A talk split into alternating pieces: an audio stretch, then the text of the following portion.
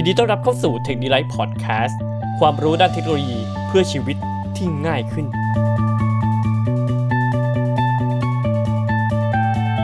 Tech Delight Podcast สวัสดีครับผมเบนซ์จาก techdelight.com ครับก็วันนี้ยินดีเป็นอย่างยิ่งนะครับที่ได้มีพอดแคสต์ของตัวเองสักทีนะครับหลังจากที่ได้ฟังหลายๆคนในพอดแคสต์มานานนะครับแล้วก็ได้รับความรู้มากมายผมเองเนี่ยก็ชอบที่จะฟังพอดแคสต์เป็นประจำนะครับช่วงนี้มาแรงมากเลยนะครับแล้วก็น่าจะแรงไปเรื่อยๆตอนนี้ผมก็ฟังอยู่หลายท่านเลยก็อย่างเช่นของ The Standard นะครับ The Secret Source นะครับหรือไม่ก็เป็นของคุณลวิทย์ หานุสาหะนะครับใน Mission to the Moon แล้วก็มีของพี่บอยด้วยนะครับบอยตอสนะครับผมก็ผมก็แนะนำนะครับว่าใครที่ยังไม่ได้ฟังนะครับก็แนะนำให้ฟังเพราะว่ามีความรู้มากมายเลยทีเดียวเอาละมาถึงเราบ้างนะครับผม Tech Delight นะครับ Tech Delight ก็เราก็จะพูดเกี่ยวกับเรื่องที่เป็นเกี่ยวกับเทคโนโลยีนะครับในความคิดของผมนะครับผมคิดว่าในทุกวันนี้มันมีเทคโนโลยีมากมายนะครับแล้วก็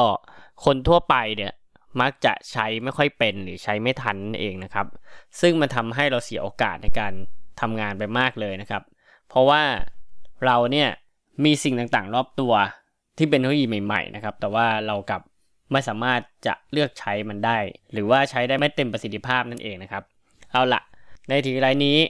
ผมก็จะชวนคุยเกี่ยวกับเรื่องการใช้อุปกรณ์ต่างๆหรือซอฟต์แวร์ต่างๆนะครับให้มีประสิทธิภาพมากขึ้นแล้วก็อาจจะมีข่าวสารเรื่องของเทคโนโลยีนะครับมาฝากกันโอเคครับเดี๋ยวไปเริ่มกันเลยในหัวข้อแรกนี้นะครับวันนี้เลยเป็นสิ่งง่ายๆเพราะว่าผมเองเนี่ยเจอปัญหาเองกับตัวนะครับเพราะว่าทุกวันนี้ผมทำงานนะครับซึ่งไม่ได้ทำงานประจำแล้วนะครับเพราะฉะนั้นเนี่ยก็จำเป็นที่จะต้องออกไปทำงานอยู่ที่ร้านกาแฟบ่อยๆนะครับผมซึ่งผมเองเนี่ยไม่ได้อยู่ในตัวเมืองนะครับตอนนี้อยู่ต่างจังหวัดเวลาทำงานก็จะไปร้านกาแฟก็ใกล้ๆเลยก็คือ Amazon นั่นเองนะครับอันนี้ไม่ได้รับโฆษณานะครับ Amazon เนี่ยก็มันจะมีบางร้านก็จะมีสายมีตัวปลั๊กเสียบชาร์จใช่ไหมครับแต่ว่าส่วนใหญ่แล้วมักจะไม่ค่อยมีอ่ะคือผมเองก็ไม่เข้าใจว่าไม่รู้จะห่วงกันทำไมเนาะเพราะว่าเวลาเราชาร์จเนี่ยคือมันไม่ได้แพงเลยนะครับคือผมลองคิดดูแล้วเนี่ยมันคนหนึ่งชาร์จทั้งวันเนี่ยก็ไม่เท่าไหร่นะครับถือว่าน้อยมากๆเพราะฉะนั้นแล้วถ้า Amazon ได้ฟังนะครับก็คือฝากด้วยแล้วกันนะครับเผื่อว่าจะได้ปรับปรุงให้มีนะครับเพราะว่าผมตอนนี้ก็มีคนที่ทำงานแบบผมเยอะนะครับผมก็เห็นว่าบางคนเขาก็มานั่งทำโอเคทำแป๊บเดียวซื้อแก้วเดียวอย่างผมไปทำงานอย่างเงี้ยอยู่ทั้งวันนะครับตั้งแต่ 7:30 น.จนเย็นเลยก็2แก้ว3แก้วอะไรก็ว่าไปนะครับก็คือก็จะนั่งได้เรื่อยๆแต่ถ้าเกิดแบตหมดอย่างเงี้ยก็กลับบ้านใช่ไหมครับเพราะฉะนั้นก็ยอดขายของท่านนั้นก็ขายได้น้อยลงเช่นกันเอาล่ะแล้ววันนี้เราจะมาคุยเรื่องอะไรยังไม่ได้พูดเลย วันนี้นะครับที่จะมาคุยก็คือเรื่องของการเลือก power bank นั่นเอง คือ power bank เนี่ยมันเป็นเรื่องที่ใกล้ตัวมากนะครับแล้วก็ไม่รู้จะพูดทำไมใช่ไหมหลายคนก็ซื้อกันเป็นอยู่แล้วแต่ว่าในครั้งนี้ผมจะมาซื้อ power bank ที่ใช้ในการชาร์จโน้ตบุ๊กนั่นเองเพราะว่าผมเองเนี่ยตัดปัญหาเลยคือมันไม่มีใช่ไหมไม่มีตัวชาร์จไม่มีปลั๊กไฟให้ใช่ไหมโอเคผมซื้อเองเลยละกันก็ไปได้ power bank มาครับตัวหนึ่งก็ใช้งานได้ดีครับเดี๋ยววันนี้ผมจะมาบอกกันว่าเราจะเลือกยังไงล่ะตัว power bank สำหรับการชาร์จโน้ตบุ๊กแต่ว่าวันนี้จะพ่วงการเลือก power bank ทั้งหมดไปเลยนะครับทีเดียวเลยจะได้เข้าใจทั้งหมดทีเดียวพร้อมกันเพราะว่าบางคนก็ยังเข้าใจผิดบางอย่างอยู่นะครับเริ่มกันเลยข้อที่1ครับข้อที่1ผมให้ไปที่ความจุเลยนะครับความจุเนี่ยมีหน่วยเป็นมิลลิแอมอาวนะครับตัวย่อก็คือ M เล็ก A ใหญ่ H เล็กนะครับผมก็แนะนำว่าให้เลือกตามความต้องการในการใช้งานนะครับผมก็ไม่ต้องเลือกที่มันแบบใหญ่โตมโหฬารบางคนก็เลือกถึงแบบ 4-5 หมื่นมิลลิแอมอาวพวกนี้ก็ขึ้นเครื่องไม่ได้ด้วยนะครับเพราะนั้นก็เลือกให้มันเหมาะสม อ่ะวิธีการเลือกเลยนะครับเลือกยังไงแล้วก็ดูว่าโทรศัพท์ของเราเนี่ยมีความจุเท่าไหร่ก่อนนะครับความจุของแบตเตอรี่ให้เราไปดูในเว็บต่างๆมีเยอะแยะนะครับลองเสิร์ชดูก็จะรู้ว่าความจุของมือถือของคุณนะครับว่ามันมีปริมาณความจุเท่าไหร่นั่นเองนะครับโดยปกติแล้วเนี่ย iPhone เนี่ยก็จะมักจะอยู่ประมาณ 2,700 นะครับ 2,700 มิลลิแอมป์อัลแล้วก็มือถืออื่นๆก็อาจจะ 3,000 อะไรอย่างนี้เป็นต้นไปก็มีหลายรูปแบบนะครับเพราะฉะนั้นแล้วเนี่ยเวลาการคำนวณก็คือสมมุติว่าเรามี Power Bank 10,000 มิลลิแอมป์อัลนะครับแล้วเราเอามาชาร์จ iPhone เนี่ยด้วยความจุ 2,700 นะครับมันก็จะได้อยู่ประมาณ3ครั้งใช่ไหมอันนี้คือคิดคร่าวๆแต่จริงๆในการชาร์จจริงๆแล้วมันก็จะมีลอสต่างๆกันไปนะครับก็คือแบตบางตัวมันก็จะไม่ได้มาเต็ม 100% แบบนี้บางตัวก็จะมา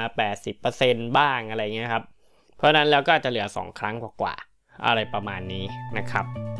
อ่ะข้อที่1ผ่านไป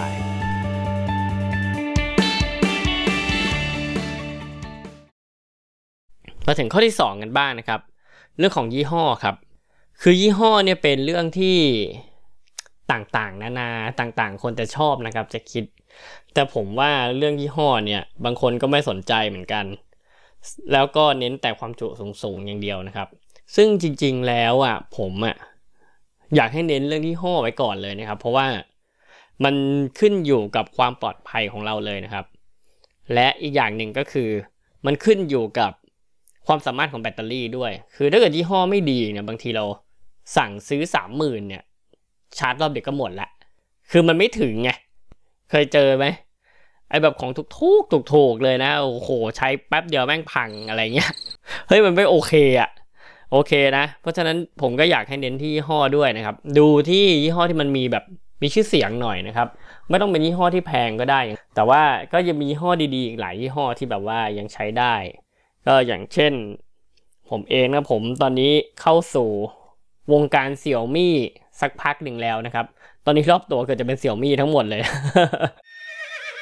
คือผมคิดว่ายี่ห้อนี้มันแบบสุดยอดจังอันนี้ไม่ได้โฆษณานะครับคือเฮ้ยมันได้ของดีแล้วราคามันถูกอะไม่น่าเชื่อเหมือนกันนะมันก็ใช้ได้เลยยี่ห้อหนึ่งก็อักกี้นะครับก็เป็นของจีนเช่นกันก็ทำพวกหัวชาร์จอะไรดีใช้ได้เลยนะครับ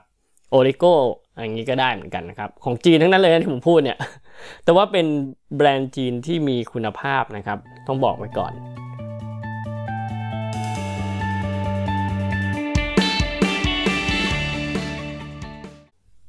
ข้อที่ 3กับเทคโนโลยีการชาร์จเรื่องนี้เป็นเรื่องที่สำคัญมากนะครับแล้วก็หลายคนเนี่ยไม่ได้สนใจมัวแต่ไปดูความจุอย่างเดียวนะครับซึ่งตัวนี้เป็นเรื่องสำคัญมากๆเลยในการซื้อ power bank เคยไหมเวลาเราซื้อ power bank ที่มันไม่ดีอ่ะเฉยๆราคาถูกอ่ะแล้วเราชาร์จเนี่ยเฮ้ย5ชั่วโมงเนี้ยโทรศัพท์ไม่เต็มเลยอย่างเงี้ยหรือชาร์จ iPad เงี้ยเล่น iPad ไปด้วยคือกำลังชาร์จอยู่นะแล้วก็ใช้ไปด้วยแล้วเราก็เห็นว่าเปอร์เซ็นต์อ่ะเปอร์เซ็นต์แบตเตอรี่มันลดลงเรื่อยๆเฮ้ยมันอะไรวะมันใช่ไหมเนี่ยคือเราต้องการชาร์จไงแต่มันชาร์จไม่เข้าไงมันเป็นเพราะอะไรทำไมมันชาร์จไม่เข้าหลายคนน่าจะเคยเจอนะครับเพราะว่าผมเองก็เคยเจอมาก่อนตอนสมัยที่แบบว่ายังไม่ค่อยรู้เรื่องพวกนี้ทั้งหลายแต่ดูแต่ความจุเหมือนกันเหมือนพวกคนนี่แหละมาดูกันเลยเทคโนโลยีการชาร์จครับของฝั่ง Android เนี่ยเขาจะมีเทคโนโลยีที่เรียกว่า Qualcomm 3.0 หรือเขาเรียกว่า Fast Charge นะครับก็มี Qualcomm 3.0 แล้วก็ปัจจุบันนี้ 4.0 แล้ว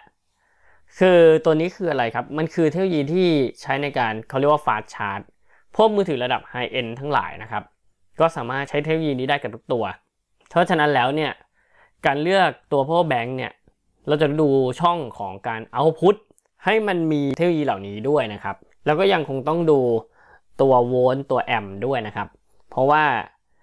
พวกนี้เนี่ยมันเป็นตัวบอกว่ามันมีความสามารถในการส่งไฟออกได้ระดับไหนนะครับก็อย่างเช่นขั้นต่ำที่ผมแนะนำก็คืออย่างน้อย5โวลต์ 2.1 แอมป์เป็นต้นไปนะครับหรือจะเป็น9โวลต์และ12โวลต์ได้ก็จะยิ่งดีมากๆนะครับผมเพราะว่าพวกนี้เนี่ยจะทำให้เรานะชาร์จได้เร็วขึ้นมากๆนะครับบางทีไม่ถึงชั่วโมงก็เต็มแล้วนะครับหรือต่อไปก็เป็นของฝั่ง iPhone บ้างนะครับฝั่ง iPhone เนี่ยเพิ่งจะมีออกมาใหม่เลย สุดยอดเลยก็ต้องดีใจกับเขาด้วยนะครับฝั่งแฟนดอยมีมานานแล้วนะครับ iPhone เพิ่งมาก็เริ่มมีตั้งแต่ iPhone 8 นะครับ iPhone 8 Plus iPhone 10 แล้วก็ iPhone 11 ที่กำลังจะออกก็คงจะมีเหมือนกันเขาเรียกว่า PD นะครับเราจะเห็นชื่อย่อ PD แต่ว่าจริงๆแล้วชื่อเต็มมันก็คือชื่อว่า Power Delivery นะครับผมก็แนะนำว่าใครที่กำลังดูตัว Power Bank อยู่ก็ควรจะดูเรื่องนี้ด้วยนะว่ามันรองรับพวกนี้หรือเปล่านะครับผม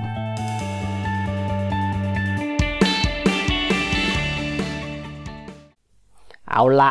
ต่อไปหัวข้อที่4หัวข้อที่4นี่สำหรับการชาร์จของโน้ตบุ๊กนะครับคือตอนนี้การชาร์จโน้ตบุ๊กเนี่ยมันมีตัวแปรหนึ่งที่สำคัญเราเรียกมันว่าวัตต์นะครับคือโน้ตบุ๊กเนี่ยมันมีการใช้กำลังไฟสูงนะครับแล้วก็เราเนี่ยถ้ามีจำนวนวัตต์ต่ำนะครับเราจะไม่สามารถชาร์จเข้าได้นะครับผมเพราะฉะนั้นแล้วเนี่ยผมอยากให้ดูตัวนี้ด้วยนะครับก็ถามว่า Power Bank ทั่วไปที่ชาร์จมือถือนะครับสามารถชาร์จเข้าโน้ตบุ๊กได้หรือเปล่าตัวโน้ตบุ๊กเนี่ยที่เห็นว่าชาร์จเข้าได้นะครับก็คือจะเป็นพวกที่ใช้ USB Type C แล้วนะครับก็ผมก็จะบอกว่า Power Bank ที่เรามีอยู่นะครับปัจจุบันเนี่ยที่เรากำลังใช้อยู่ไม่ได้ซื้อใหม่นะครับไม่สามารถจะชาร์จเข้าโน้ตบุ๊กได้นะครับเพราะว่าตัววัตต์มันต่ำนั่นเองฉะนั้นแล้วเนี่ยผมก็อยากให้ดูว่าตัวไหนที่มีวัตต์สูงหน่อยตัวนั้นก็จะสามารถชาร์จเข้าได้ก็โดยโน้ตบุ๊กทั่วไปนะครับจะมีวัตต์อยู่ที่60นะครับโดยส่วนมากพวก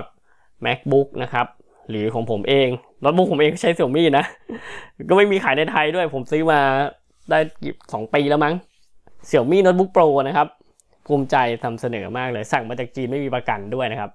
อยากเทสมากเลยตอนนั้นจะซื้อ MacBook แล้วแต่ว่าโอ้โหราคามันเป็นแสนเลยนะครับแล้วก็ผมก็หาไปหามาไปเจอ Xiaomi Notebook Pro นะครับตัวนี้มันคืออะไรทำไมมันแบบแจ่มจังเลยสเปคแบบเทพมากในราคาไม่ถึง 40,000 นะครับโอ้โห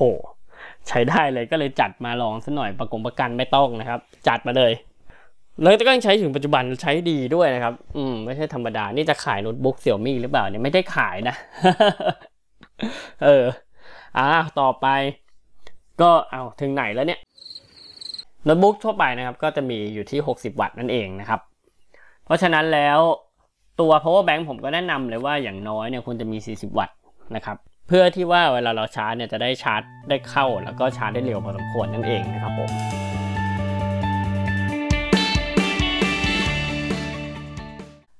ต่อไปในหัวข้อที่5หัวชาร์จครับแล้วก็สายชาร์จ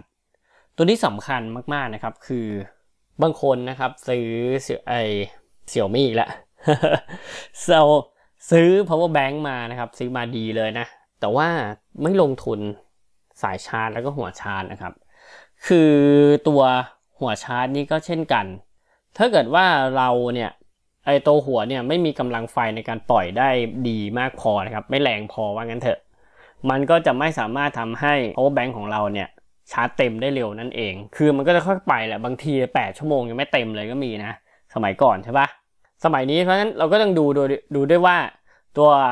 หัวชาร์จของเราเนี่ยมีเอาท์พุตเป็นยังไงบ้างนะครับก็ให้เหมือนกับที่ผมให้ดูเลยว่าการปล่อยพลังงานของ Power Bank อ่ะเราต้องการให้เร็วระดับ5โวลต์ 2.1 แอมป์หรือ9โวลต์หรือ12โวลต์พวกเนี้ยหัวชาร์จเหล่านี้ก็เช่นกันนะครับจะมีต้องมีเทคโนโลยี Qualcomm 3.0 หรือ 4.0 หรือจะเป็น PD พวกนี้ด้วยนะครับก็จะดีมากๆเลยจะทำให้คุณชาร์จได้เร็วมากๆนะครับเร็วกว่าเดิมเยอะน่าจะเร็วกว่าเท่าตัวนึงเร็วเกินกว่านั้นครับแล้วก็เมื่อกี้ลืมพูดไปก็คือ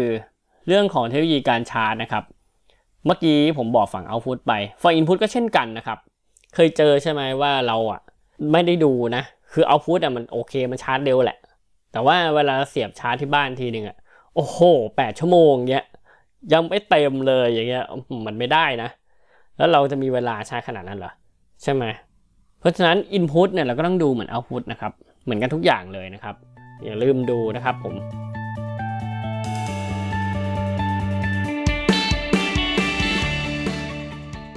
ต่อมาข้อที่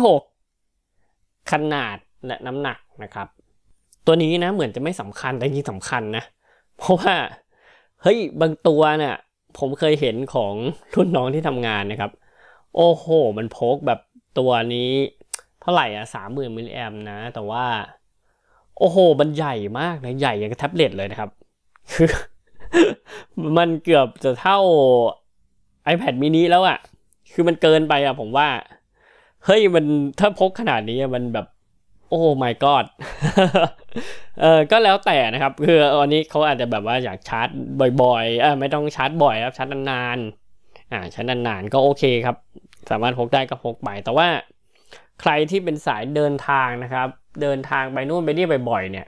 มักจะไม่ค่อยอยากใช้หรอกไอ้ที่มันหนักมากๆเพราะโอ้โหเราต้องมาพกหลายอย่างเหลือเกินถูกไหมทุกวันนี้กระเป๋าผมก็หนักมากเลยไปทำงานก็เราจะใช้ power bank ให้มันแบบใหญ่โตขนาดมันก็เกินไปนะครับเราก็เลือกที่มันเหมาะสมแล้วกันเราเดินทางบ่อยเราก็ใช้ให้มันเล็กหน่อยแล้วกันโอเคครับเป็นยังไงบ้างสำหรับพอดแคสต์ครั้งแรกของ Tech Delight นะครับแล้วก็ถ้าเห็นว่ามีประโยชน์นะครับก็ฝากแชร์นะครับตอนนี้ก็มีทั้งใน YouTube นะครับแล้วก็มีใน Podbean มีใน iTunes นะครับแล้วก็ Spotify หรือของใน Google Podcast เองก็มีนะครับแล้วเราก็ไปหาฟังกันได้นะครับผมเอาละก็ฝากไว้เท่านี้ครับยังไงวันนี้ขอได้รับความขอบคุณจาก Tech Delight Podcast สวัสดีครับ